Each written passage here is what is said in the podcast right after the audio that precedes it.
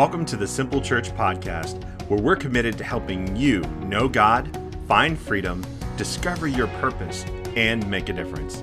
Let's get to today's message. You may notice that quite a few seats are empty this morning, and that's okay. There's quite a few people joining us online today, and we're so glad to have this medium where we can connect with you. There's quite a bit of COVID that has run through our church, people that have it, people that have been touched by it or exposed to it. And so, uh, those of you that are at home watching, thank you for staying at home and, uh, and watching online. Uh, but uh, for those of you that are here, man, we're really glad that you're here. And for those of you that are sick, know that we are praying for you, praying God's healing for you, and that you recover quickly and well. A couple things I want to share with you uh, before we jump into today's message as we continue week two of the best year ever. Uh, first thing is, is that since we've been in this space, we've been very thankful to have this little table out here that has been an activity station for our kiddos. But starting next Sunday, we're actually going to have uh, a, a, space with walls for our kids. And so, uh, so kids ministry is starting now. Hear me out, okay? Hear me out. First, first you need to know this that we're going to go in stages here. So the first thing we did was we prepped this freezer right here. It's going to be really cool. Your kids are going to love it. ah! Uh, that's the first phase, and then within the next four weeks, we intend to be in this big open space for your kids uh, while we work through the process. Because uh, we just met with our general contractor this week and uh, got the estimates from the architect, and so there's there's potentially just so you know a timeline here. There's three to four months before we can even do any major renovations, ripping walls down, removing the freezers and things like that. And so we've decided that and we want to have kids ministry that your kids deserve a space and we want to be able to love them and serve them and get them connected with uh, in a relationship with god as well. And so we're going to make a temporary space back here in this big open area. So so started in the freezer there in that section and it's all been made safe and your kids are going to have a great time. And then uh, following uh, a few weeks later we'll have this big space open. So very very excited about that. That'll be for all walkers all walkers up to age is it sixth grade? Fifth grade, fifth grade, there you go. So, uh, and then we even will have a fussy baby room as well for mom and dads or aunts and uncles or anybody wants to take a fussy baby in there, or if you just need to go in there and cry, that's fine too. But it's a cry room all the same. Uh, and so we'll have those available next Sunday for you, which we're very excited about because uh, while we love our kids, uh, that's, it's, uh, it's, a, it's a lot, right? It's a lot to try to stay focused. And so you guys have done really well. Thank you for your patience uh, and all that. Also, student ministry starts back up next Sunday as well. So 7 p.m. right here in our building. Uh, that is sixth grade and above. Yeah, there you go. Sixth grade to 18 years old or, or gradu- through graduation of a senior will be here. So we're very excited about those two things. Isn't that exciting stuff, guys? That's exciting for our kids, our students, man. Love our, our student ministries and our kids' ministries. So all right, well, let's jump into what we're doing today. We're, we're picking up uh, where we left off last week in the series called Best Year Ever. And we believe here at Simple Church that if you're going to have the best year ever, that it needs to be your best year spiritually, right? And, and, and as part of that, I feel like to have your, the best year spiritually, you're going to have to learn to stand for some things. You're going to have to learn to stand in God's best for your life. And, and standing in God's best for your life is, is, is oftentimes countercultural. That, that standing for God means that you're not going to bow to the world and to culture and what it wants for you, that, that there's going to be a difference in the way that you live your life. And it's important that we learn to stand this year. And so, our key verse for this series is Ephesians 6, verses 11 through 14. It says, Put on all the armor that God supplies. So, you need to know that God's got some armor for you, and, and you need to put it on, Paul says, okay? So he says, in this way, if you'll do that, you can stand against the devil's strategies. If you didn't know, there's an enemy to your life. He's a spiritual enemy, and he wants to kill, steal, and destroy. That's his only job. That's his only role in this world, and he's to steal, kill, and destroy your life. That, that's it. He'll do that. He's got some strategies and some plans for your marriage, for your relationships, for your finances, for your kids, for every area of your life, the enemy has strategies. And if we're not wearing our armor, then his strategies can succeed. We need to be aware that he is at work ever so subtly. You say, man, if the, if the enemy was doing it overtly, like if we if his strategies were out there and plain as day, I don't think as many of us would be fooled. He's subtle in his approach and the way that he's trying to destroy our lives. In fact, it goes on in verse 12 and says, This is not a wrestling match against a human opponent. And some of you are like, I beg to differ. Thanksgiving and Christmas was pretty rough, and it was all due to humans, right? well, and so, but, but the Bible says that it's not about humans. It's that's not where our wrestling match is. Our wrestling match is what's happening in the unseen spiritual realm that's impacting the physical realm. He said, We're not wrestling against human, a human opponent. We're wrestling with rulers, authorities, the powers who govern this world of darkness, and spiritual forces that control evil in the heavenly world. That's the spiritual realm. He said, For this reason, and again, he's repeating himself. When the Bible starts repeating itself, pay attention, take up all the armor that God supplies, then you'll be able to take a stand during these evil days. And guys, if you don't believe that we're in the evil days, you need to go to your Bible. You need to go to Matthew when Jesus is talking about the end days, and look in Daniel when he's talking about the, the last days, and Paul in, in, in Timothy 3 when he's talking about the last days. Like everybody that has taken time to describe what the last days will look like, they say it looks like this. They, they, they, that, that evil would abound, uh, and all the ways that it would, that it would abound, it, it looks like this. He said, and once you have overcome all obstacles, you'll be able to stand your ground. So then, take your stand. So last week we talked about it, there's a need for us to take a stand, especially against culture. That culture longs for us and craves for us to bow to their whims, to bow to their ways. They claim to have the answer, they claim to be right. And unfortunately, a lot of us as Christians, I think we've adopted a policy where we're going to bow now so that we can stand later. But I'm here to tell you that the moment you bow, game over. The game is over. Culture will tell you that bowing is the most loving thing that you can do. And so they, they say, well, if you bow now, you'll love someone else well. Bowing is representative of compromising what God's word says. And so they call us to bow. And really, I believe that standing is the most loving thing that you can do. Because if you're going to make a difference in somebody's life, you have to be different. You have to be different. So we have to stand for what God's word says, refuse to bow to culture, or like in our story that we looked at last week, the story of Shadrach, Meshach, and Abednego, there was a tyrannical government or an authority that was telling them, bow or else, compromise your faith values or else. No matter what, we have to make a decision that we are going to bow.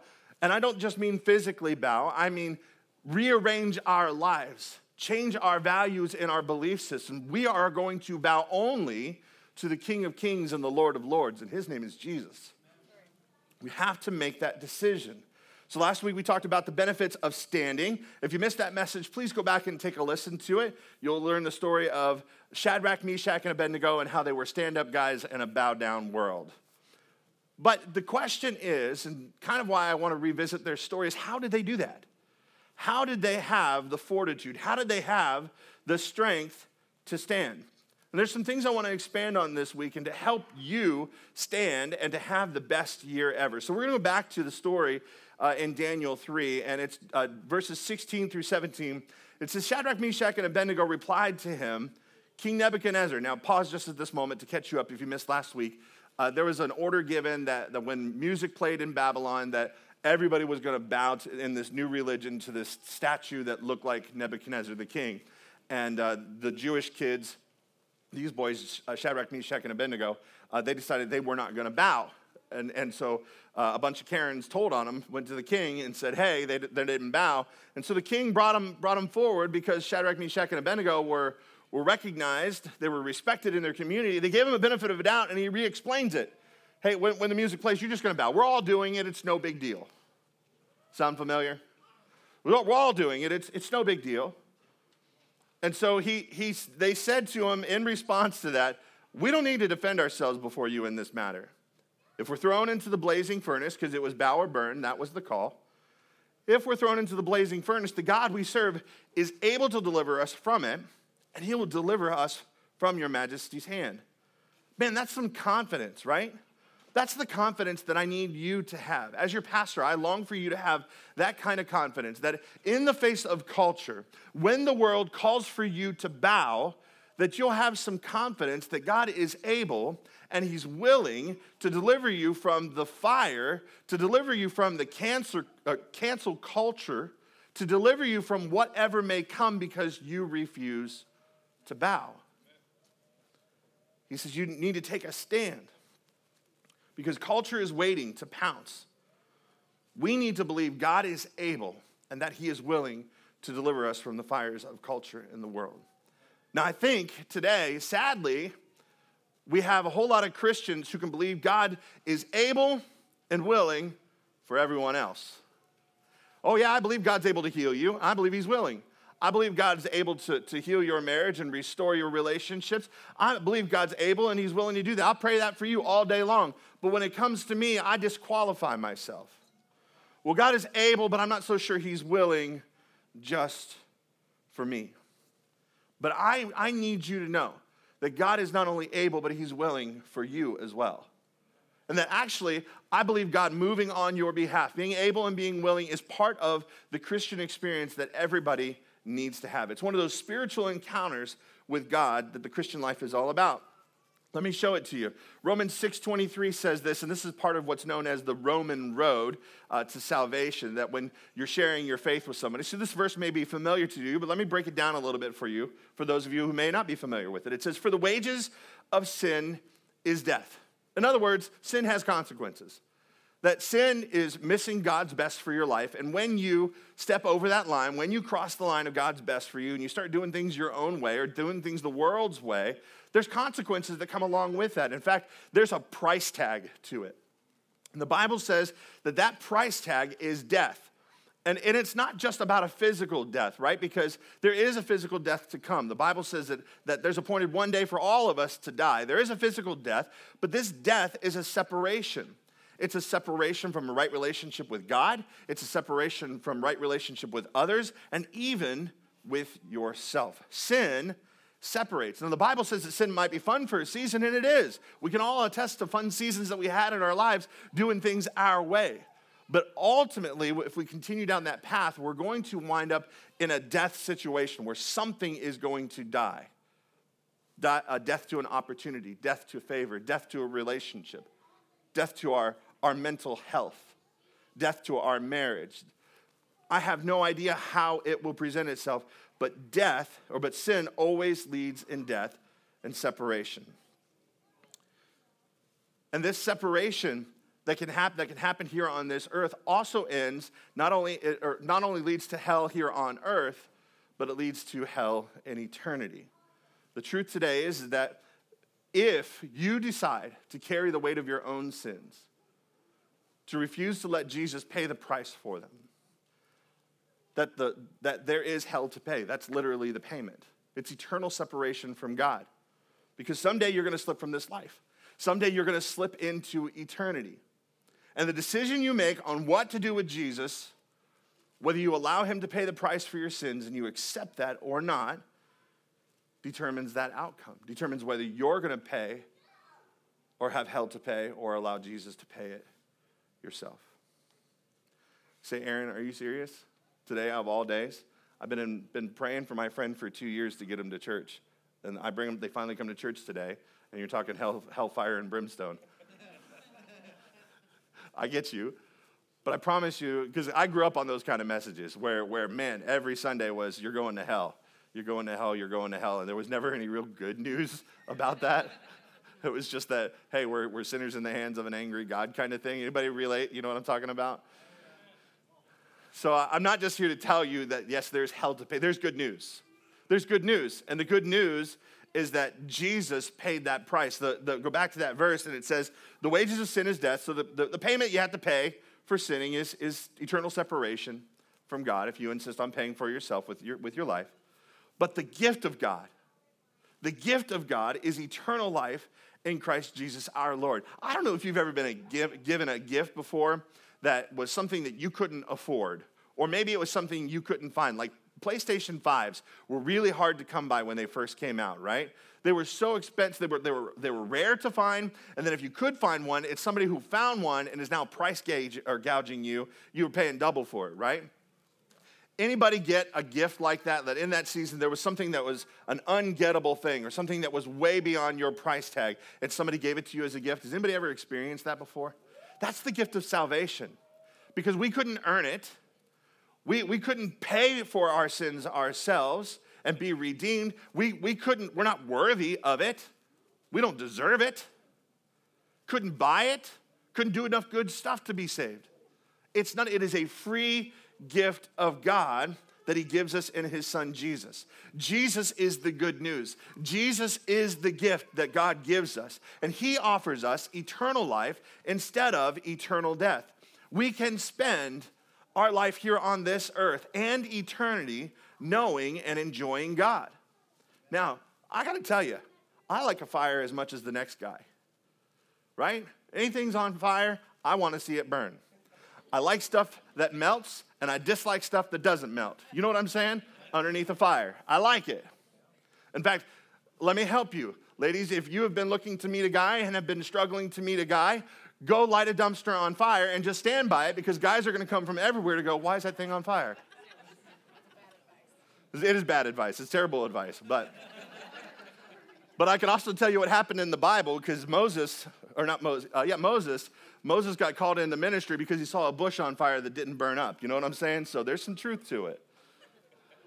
Well, I like a fire as much as anybody else, but I don't want to get burned by a fire. I don't want to spend eternity burning, even if, even if heaven is that we all turn into naked babies and float around with harps. that still sounds better to me, which it's not. That's not what heaven's about, by the way. But even if it is, that still sounds better to me than, than eternal, unredeemable, total separation from God. Doesn't that sound better? I, so the wages of sin is separation from God. It's this eternal death, but the gift of God is found in Jesus. It's eternal life. You say, well, Aaron, how do I obtain eternal life? That's the great question right there. Jesus tells us in John 17, 3 how. He says, This is eternal life. This is eternal life that they know you. In this conversation, Jesus is talking to his heavenly Father. E- eternal life is, is knowing God. It's one of the most important things we believe that God has for you, is that you can know God. That's where eternal life is found. And this word here that is written, it's written in the Greek, it's translated to know, it's the word ginosko, and it means to know experientially. That you can have experiences with God, you can have encounters with Him that will help you know Him. And therefore, you can experience that eternal life. You can experience the, the full and fulfilled life Jesus said that you could have. You can experience a level of trust and a level of confidence that when the world calls us to bow, we can stand. You can experience that simply by knowing God. You say, knowing God how? Experiencing what? Experiencing His faithfulness, experiencing His provision, experiencing His grace, His mercy, experiencing His strength, His healing, His comfort, His power, and more. You can experience all of this. And this is all just a gift. What a gift God has given us in Christ. Every experience we have with Him helps us to know Him better and leads to experiencing life eternal here on this earth and in eternity. You know, the Bible is full of stories of people that experienced a relationship with God. And those stories are not there so that we can have knowledge of God. They're there so that we can be encouraged that we too, because God is no respecter of person, that if He did it for someone else, He can do it for us. We, it, their stories are there to encourage us that we can have a relationship with God too, in the same way that they did. I fear that if we don't know Him, that when culture calls, when we are pressured, we'll bow. And I think that those that are going to stand are going to do so because they have experiences, encounters, they know God. Now here's the problem. Romans 1:21 says this, yes, they knew God, but they wouldn't worship him as God or even give him thanks. So I think there's a possibility that, that we have at some point in time known God. We've had experiences with him. We've been on a spiritual journey. And at some point in time, we got off that spiritual journey. At some point in time, we stopped giving attention to ex- our experiences with God. That at some point in time we can say, Yeah, I knew God, but I stopped worshiping him. Worship, by the way, is, is, is not just about singing or saying, I love you. Jesus said, said that if you love me, you'll obey me. That there are experiences we can have. That, that we can say, I love you, but if you love him, you'll express that through reprioritizing your life to match his priorities for your life. This is worship. This is worship. He said, so they, they, they used to know him, but they stopped organizing their life around him. They wouldn't even thank him for the good stuff they had anymore.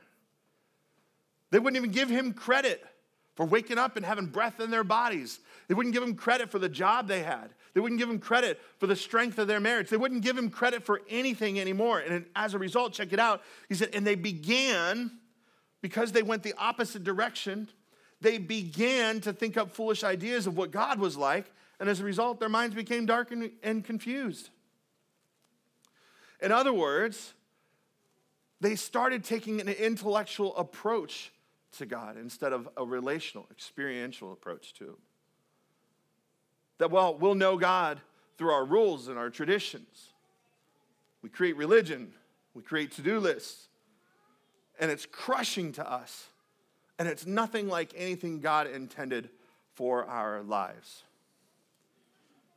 We also start to create God in our own image, don't we?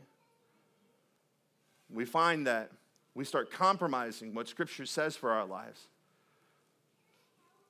We say, well, you know, I, I feel like this is going to be okay because uh, somebody that I love is, is doing something contrary to Scripture. And, and you know what? I, I really don't think God is, is mean and hateful. The Bible says that He's love, and, you know, a loving God wouldn't let anybody go to hell. And so we start justifying. We start compromising. We start bending and bowing to what culture is saying about God instead of what God's word has to say about him. We give permission to culture to begin to manipulate our thoughts. The Bible says our minds become dark and confused. This is a steady decline from God's plan for our life. If you continue on reading that chapter in Romans 1, it continues to say that if you go down this path, that, that God turns you over to a reprobate mind. In other words, he gets out of the way and says, You want that so bad? This is what comes with it. And he says there's lust, there's greeds, and there's all kind of sin that come along with a refusal to worship, a refusal to give him thanks. We used to know him, and now we're just living out religion. Truth be told, it's easy for this to happen to any and all of us, for us to drift a little bit, right? It's, easy for it to happen to me, to slip from experiencing God the way that I should to just a, a, um, an intellectual approach. But Romans reminds us that the real life we're looking for is found in that experiential re- approach, that we are to know God. Shadrach, Meshach, and Abednego didn't bow because they had an experience with God as He intended. Their experiences with Him allowed them to know Him, to know that the fire was imminent, but God was able and that He was willing to rescue them. And I want this for your spiritual journey. I want you to have that kind of confidence. I want you to know Him through experiencing Him. You say, Aaron, how do we do that? How what do those experiences look like? I'm so glad that you asked and that you're here. Here we go. We're going to finish our time up in Hebrews 10, and I'm going to move through them as quick as I can because these, the rest of Hebrews 10 deals with how we experience God. And uh, it starts off with, ultimately, that, that chapter starts off with addressing something that was called animal sacrifice. That in the Old Testament, they didn't have Jesus yet. And so God instituted a plan of animal sacrifice, that an animal would be sacrificed to cover the sins of the people so that God could dwell with them, that his spirit could dwell with them in the tabernacle and, and in the temple. He said, I'm, I'm gonna, there, there's a way, it's not a great way, but, the, but animal sacrifice will work, but it's insufficient. Because all it does is cover it. It's kind of like behavior modification, right? Somebody comes to church and they don't really meet Jesus, but we give them a bunch of rules and we say, if you do these things, then you'll look like a Christian. And you know, if you walk like a duck, quack like a duck, then you must be a duck. But that's just not the case, right? It's an outward in kind of approach, and that's just not how God works. That's not how He deals with us. That is what religion does. It's behavior modification, but no real heart change. But Hebrews 10 tells us that God had a better plan, that the animal sacrifice was done away with when Jesus came. And that plan was not behavior modification, that plan was to have our hearts changed. And when our hearts are transformed, our behaviors will change as a result. Won't have to work on it, it'll just happen. You'll be willing to. So Hebrews 10:10 10, 10 says this, for God's will was for us to be made holy, so, so set apart, set right, made pure, to be made holy by the sacrifice of the body of Jesus Christ once for all time. That, that Jesus giving his life, it was good enough that it was just once. He was perfect. He didn't need to keep on dying. That he could die once for all of humanity, for all time, for all sins. He did that for us. He paid the price for our sins. And if you have not yet accepted that, I'll give you an opportunity at the end of today's message. You can have a chance to accept what Jesus did for you. But if we do accept that, we can have an experience with God that changes us from the inside out. Our very nature and hearts get transformed. Look at verse 19. It says, And so, dear brothers and sisters, because of what Jesus did for us, we can boldly enter heaven's most holy place because of the blood of Jesus. By his death, Jesus opened a new and life giving way through the curtain into the most holy place. And since we have a great high priest, he's talking about Jesus, who rules over God's house, and what they're getting ready to do is they're getting ready to give us some ways to live our lives here, getting ready to give you some instructions for how you are to experience God. Because of what Jesus did, he paves a way for us to be transformed by experiencing God. And there's four experiences that the rest of this chapter points out. There are four lettuces. What I'm, I'm not saying lettuce like as in like a salad. I mean like they're, they're let us, okay? They're let us is. So here it goes. Verse 22 Let us, because of this, let us go right into the presence of God with sincere hearts, fully trusting Him. For our guilty consciences have been sprinkled with Christ's blood to make us clean, and our bodies have been washed with pure water. So, the first thing you need to experience, if you're going to have this trusting relationship with God, you're going to have these encounters with Him, the first thing that you need to experience is God's presence. If you're taking notes, that's number one experiencing God's presence. You know, every encounter in the Bible uh, with, a hum- with humanity and God always led to humans laying face down on the ground, worshiping God, saying, I'm undone, I'm dirty, I'm, I'm, my mouth is unclean, I'm, I'm a sinful person. Every person who encountered the presence of God, that happened to them. Boom, hit the ground because there's a realization, there was something that happened when you get into the presence of a very holy God, a very pure God. What happens is, is we recognize how very pure and unholy we actually, or how impure, impure, yeah, I talk for a living, impure and unholy we are. We realize how dirty we are at, in comparison to Him. And it becomes very obvious to us as we are in his presence. In fact, I would say it's even something that you can feel. Some of you may have even felt that today as you walked into the space. Maybe some of you, you're coming to the church for the first time, or you're tuning in, or you've got plans to come in the next few weeks, and, and you're like, man, I, I don't want lightning to hit me. First of all, that's never going to happen. But maybe you're feeling the weight of your sin as you step into a space where you know the presence of God is. And the Bible tells us we don't have to we don't have to stay away from him, that we should run to him, that we should go to him, turn to him in those moments. That when we're feeling our sin, sinfulness, that that's the time we can turn to God. You know, the devil tries to use your sinfulness to disqualify you right? He tries to use that to keep you out of God's presence. Well, I've done too much. I'm, I'm a bad person. I, have I've, I've gone too far. And, and, and the enemy tries to get you convinced that you don't belong because of what you've done, but that's just a big fat lie. God's grace is greater, and Jesus paid a price to cover any and all of your sins. Because of this, Hebrews 4 says this So let us boldly come to the throne of our gracious God. There we will receive mercy and we'll find grace to help us when we need it most. Do you know you need, need God's grace? When you're at your worst. You need God's grace then. When you done messed up, Aaron, it's time to turn and run to your heavenly Father. It's not time to run away from Him. It's not time to live in separation from Him. You need Him most in that time. The most beautiful thing about this is that I think that we look at God like we look at each other. And when we mess up and we offend or we hurt each other, the, we, we're scared to step in because we're afraid of loss, we're afraid of what's going to happen, we're afraid of, of, of the consequences. But God says that if, in His Word, that if we'll come to Him and confess our sins, He's faithful to forgive. We're faithful to sin, He's faithful to let us off the hook. If we come to Him, no addiction is too great, no sin is too big, there's no mistake that you have ever made that God's grace can't overcome. God will forgive us. Now back to Romans 1:21. It says, "Yes, they knew God, but they wouldn't worship him as God or even give him thanks." This is that verse I read earlier. So if we're to experience God's presence, what, what's the opposite of that? Well, it's worship. The opposite of that is to actually be in worship. And again, that's not just about singing songs, that's about expressions of love. It's about lining our priorities up with God's priorities for our lives, His priorities for our marriage, His priorities for our thought life, His priorities for our careers, His priorities for our time, our talent, our treasure, for every area of our life. Worship is saying, God, your ways are best, and I'm going to be in alignment with those. This is worship.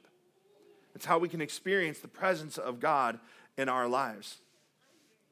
Worship gives him the place in our hearts that he's supposed to have in the first place. Worship will keep you from drifting. Worship makes sure that he's as big as he ought to be in your heart, in your mind. Worship makes him bigger than your circumstances. Worship puts God in his right place and us in ours. But there's something else we're going to worship, and then it says to be thankful, that they wouldn't worship and they wouldn't be thankful. They wouldn't give him thanks. And I'm going to tell you that Thanksgiving is a great way to usher yourself right in to the presence of God. You'd say, be thankful for what? Anything and everything. You can look, if you can't look around the room and find something to be thankful for, let's have a conversation. Because every person I look at, I am thankful for. Every chair in this room, I am thankful for. These lights that are hung, somebody did that. And I'm thankful for those people. And I'm thankful for the lights. I'm thankful for the internet and the laptop and the tech. And I'm thankful for the carpet. I'm thankful for this building. Come on, somebody. Just, just use your eyes and look around. I'm thankful.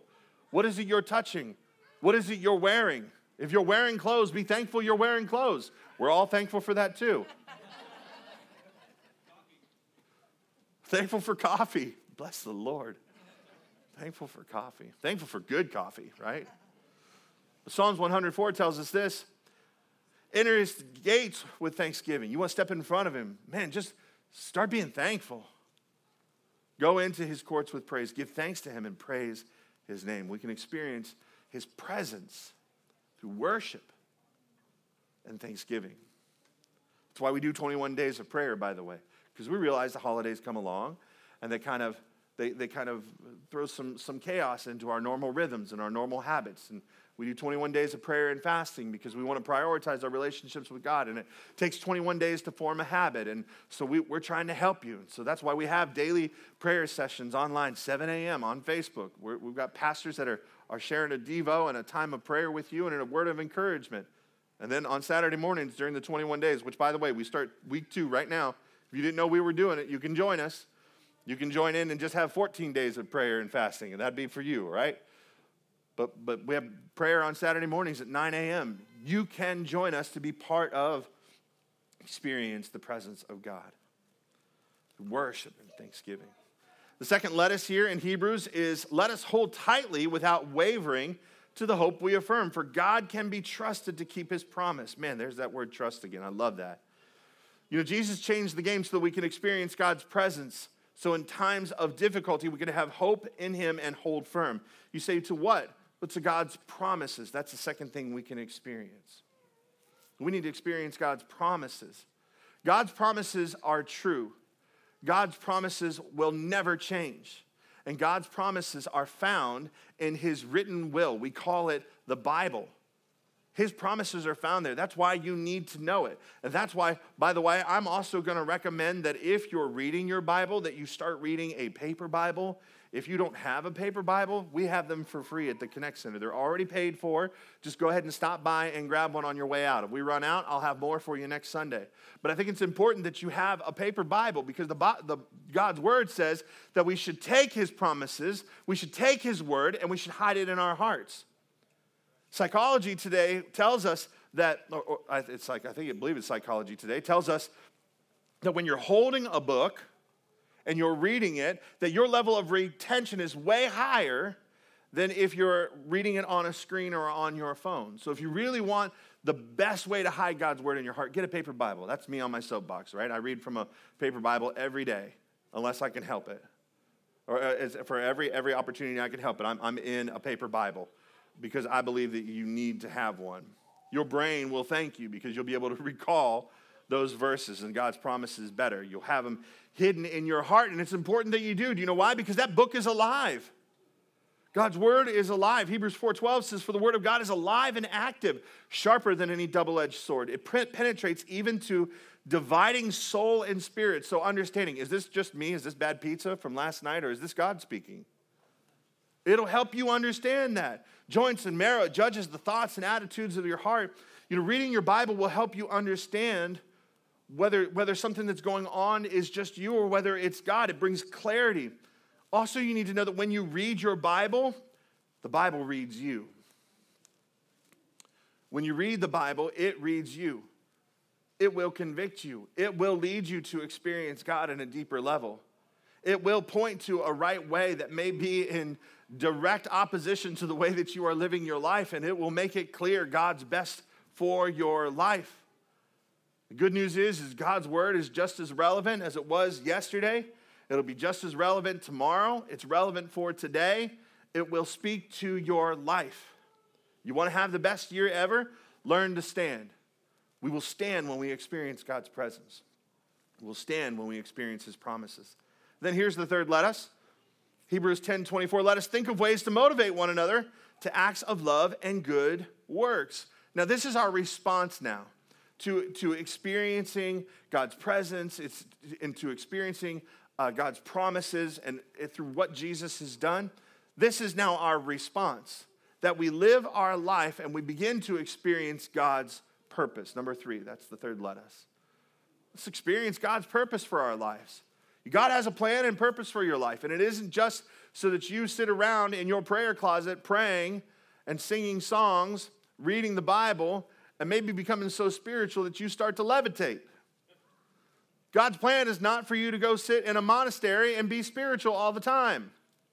In fact, the most spiritual experiences you can have is not, does not come just from reading your Bible and praying using your life to serve others and make a difference in your life can be one of the most spiritual experiences that you can ever have. I really believe that. And I think the most spiritual people are out there living their lives for others, making a difference. They're living a transcendent life. They're living a life serving the broken, serving those that are hurting, and serving those that are needy. Man, some of my favorite experiences have come serving others. I, I, remember being at, down at the Dream Center. And I love going to the Dream Center because of, of how they dignify and love those that are underserved and underprivileged. And I love watching as you meet the most basic needs clothing, uh, uh, uh blankets, warmth, a meal, conversation that as you meet basic needs and they find safety and security, that their hearts begin to open and Jesus does a work in them. Some of my favorite nights at the Dream Center is watching people say yes to Jesus and get baptized in water as they fully commit and surrender their lives to Jesus. Man, that's been beautiful experiences. I've loved going on, a mission, on mission trips, serving communities. One of my favorite stories is from Honduras we went there, and, and my, my buddy Jason got up and shared his story of how God set him free from addiction and saved his life, restored his family, and gave him everything that he longed for in this life. God gave it to him and blessed him. And he's up there, he's just sharing his story for 10, 10 minutes or so about how he was. He met Jesus and how everything changed. And there was one man that was there who had been coming to that center. He'd brought three of his daughters over a period of 20 years. And that man had been ministered to, his family had been ministered to, and he had never accepted Jesus. But while we were there that day, one person stood up. One person gave their lives to Jesus, and it was that man. I love stories like that. I love these encounters that come from moments where we choose to live outside of our comfort zone, where we choose to live our lives selflessly and we make our lives about others. There are divine encounters that God has for you as well. You can experience Him if you choose to serve others with your time, your treasure, and your talent. Jesus said this in Mark 8 35, just kind of confirming what psychology is confirming today. Jesus knew this already. He said, if you try to hang on to your life, you're going to lose it. You, if you make this life all about you and about building your kingdom and your castle and doing everything just for you, then, then Jesus said, you're just going to lose your life. He's, but he said, if you give up your life for my sake and for the sake of the good news, you'll save it. That if you'll organize your life and make it about not just living for yourself, but living for others, to make a difference in other people's lives, that's when you'll find the real life that Jesus intended for you, that God has for you. And we believe that here at Simple Church. That's why we have something called Growth Track, which Growth Track is four Sundays where, man, we get you introduced to the culture of our church, help you understand what it looks like to be a member here. We help you understand God's, God's creative purpose and the way He's designed you and the, the, the, the design He's given you to make a difference in this world. We help you grow in your leadership and we help you get part of a team that's making a difference right here in this community. And that's four Sundays. And I'm here to tell you, we're starting February, the first Sunday in February. We're starting Growth Track back in person. This space that you're seeing right back here in the corner is classroom setup that we have uh, set up. It is designed beautifully. There'll be a table there. It'll be right after service. And we can't wait for those of you who have been waiting for Growth Track to start up again. We can't wait to do that with you. But we want to help you understand God's plan and purpose for your life because He has one for you. And only the people who live their lives differently, who live their lives to make a difference, ever get to experience that. In fact, we believe this here at Simple Church that someone's eternity is waiting on the other side of your obedience. So, for the best year ever, as we stand for our faith, we need to experience God's presence. We need to know and experience His promises. And we need to live out His purpose for our life. And the, finally, the last let us is let us not neglect our meeting together, as some people do. But encourage one another, especially now that that day of his return is drawing near. You know, every generation thought that Jesus was coming back. Every generation from the moment Jesus, Jesus died on the cross, he resurrected three days later, he walked this earth for another 40 days, and then he ascended into heaven. From that point on, even his current disciples thought Jesus is coming back. It's been thousands of years since that happened. And I'm going to tell you, that every generation has thought that. I'm, I'm 42. Oh. I know. I'll be 43 this week. But I'm 42, and I have lived a life growing up in church. And I was around in 1988 when they had a book that came out 88 Reasons Why Jesus is Coming Back in 88.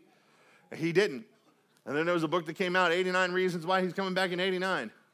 He didn't. Every generation has really thought that. But this generation, I actually, there's no other prophecies that I know of in the Bible that are yet to be fulfilled. All of them have been fulfilled.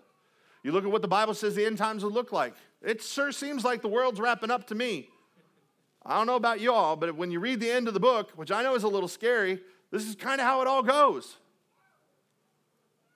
And so I'm watching as things are unfolding. I'm like, yeah, this is all the signs are there. Jesus could come back any day. I really believe that. I'm not here to scare anybody. I'm just saying that this is kind of what we should expect. We should expect that time is wrapping up. We should expect that our time is short. And if we're to experience all that God has for us, we need to make sure that we experience His presence, His promise, His purpose, but we need to make sure we experience God's people. We need to experience God's people. You know, we need each other. There are over 30 verses in the Bible that describe one another behaviors. It says to, to love one another, to serve one another. Like, and without, we can't one another each other without one another. If we're to be obedient to those scriptures, we need to be with each other. The NIV translation of this same verse in Hebrews chapter 10 says, Let us not neglect our meeting together as some are in the habit of doing. That, that, that I think maybe since the beginning of the pandemic, I think that there's a good possibility a lot of us stayed home for health reasons and concerns, and, and I, th- I that was the right call. I mean, we even stopped having in person services. But we're, we're back to having church services now, and I think that there's some of us that are just in the habit of not going to church anymore. We got out of the habit, and now we're in the habit of staying home. And we have gotten back into our habits of going to restaurants and going to public places and, and doing public things, but we just haven't got back into the habit of coming back to church. And I, I just want to say something just, just for a moment and pastor you a little bit, and, and I'll even look in the camera and just say that, you know, if you're at home due to health concerns, we love you, we support you, we miss you. We are ready for you to come back. We're thankful for this online experience, but we also know there's nothing like being in the room. And so I would probably speak for everybody in this room. We look forward to the day that, that we, we see you come back, that, that things normalize, and that there isn't a health concern. We love you and support you. But as your pastor, I'm also going to say that that if you're not home for health concerns, if you're home out of habit, I have to tell you, I really believe you're missing out on God's best for your life. That I think you're missing out on time here with one another. And I think it's time to come back. I think it's time to get back into a habit and come back to church. The truth is, we need you. And I know from, from reading my Bible that you need us. You need us. In your Bible, the church that, that I read about, it gathers. It gathers together for corporate worship, corporate prayer. It gathers together to encourage one another, to fellowship with one another, to serve one another, and to stand together. So, if we're looking to have the best year ever, we need to stand. We need to know that God is able and God is willing. And the way we come to know that is by gaining trust through experiencing God, through His presence, His promises, His purpose, and His people. Let's pray. Father, I thank you for your word today. I've done my best with this. I've given, given all I can to it. Now, Lord, I, I trust that you're going to do what you do. That, that my job is to scatter the seeds. My job is to water them, but it's your job to give the increase. So, God, do what you do. Lord, there's a call for us to, to experience you, to experience your presence through worship, to experience your presence through thanksgiving, to know you intimately and deeply, experientially. God, as we take steps towards you, take steps towards us. Help us to know you. Help us to experience you. Lord, and I pray that as we open your word, that you would help us. Hiding your word in our hearts may be something that's new to us. I certainly know we're a generation that's more distracted than ever. We're going to need your help. Help us to break through the barriers that keep us from focusing. Help us to break through the barriers that keep us from prioritizing your presence, your promises that we find in your word. As we read your word, Help us to understand it. Help us to hide it in our hearts so that in times when the enemy comes, we can stand firm, knowing you're with us and knowing that what your word has to say about us. But even more than that, God, help us to live out our purpose, which is serving and loving, leveraging all we have to make not just an etern- uh, a difference here in this world, but an eternal difference in the life that is to come. And that means that our focus needs to be people, not just ourselves. Lord, help us to live a life that is beyond us. Encourage a spur within us, fan to flame that passion that maybe we once had for those that are far from you and for one another. For those of us that are experiencing it for the first time, put in us your love for your church. Father, I thank you for this work. Holy Spirit, do what you do. as we continue in this mode of prayer, you know, experiencing God's presence in your life is actually one step before that. And some of you may need to take it, and that's simply to accept what Jesus did for you, to accept the gift that God has. Because, like I said before, your sin is what separates us from right relationship with God, with others, and with ourselves. And today, you can have your sins forgiven. You can enter into a right relationship with your Heavenly Father. Nobody said you're going to be perfect, but you're going to begin a spiritual journey where Jesus is going to transform your heart and transform your life from the inside out, where you become a new creature. You get a redo. God takes all of your life, the good and the bad, redeems it, uses it for His purposes, uses it for His plans. You no longer carry the weight of your life yourself. If you're in for that, you want to know, have eternal life, but you want to experience the full and fulfilled life Jesus has for you here on this earth. I'm going to pray a prayer in a moment. If you want to be counted in on that prayer, nobody's looking around. Nobody's going to make you stand up or come to the front or do anything awkward. But I think that you have a part to play in this process. And I think there's a commitment that you can make. So if you're ready to pray that prayer and join all of us, would you slip your hand up and say, Aaron, that's me. I'm doing that today. I'm making that choice. Whether it's for the first time or maybe you're just returning, re upping, saying, that, That's me. For those, those of you that are here with us today and those of you that are online, let's all pray out loud. Nobody needs to pray alone. Say, Jesus, I need you. Forgive me of my sins. Fill me with your spirit. Make me brand new. Show me how to live for you and tell others about you. Thank you, Jesus. Amen. You know, as solemn and somber as the music is right now, I need you to know that heaven's literally having a party. They're, they are getting down on their harpsichords and their, their, and their zithers and their flutes and they're having a party over those of you that said yes to Jesus today. So I want to say congratulations to you. And I want to encourage you that there's another decision you can make today that's the second best decision of the day.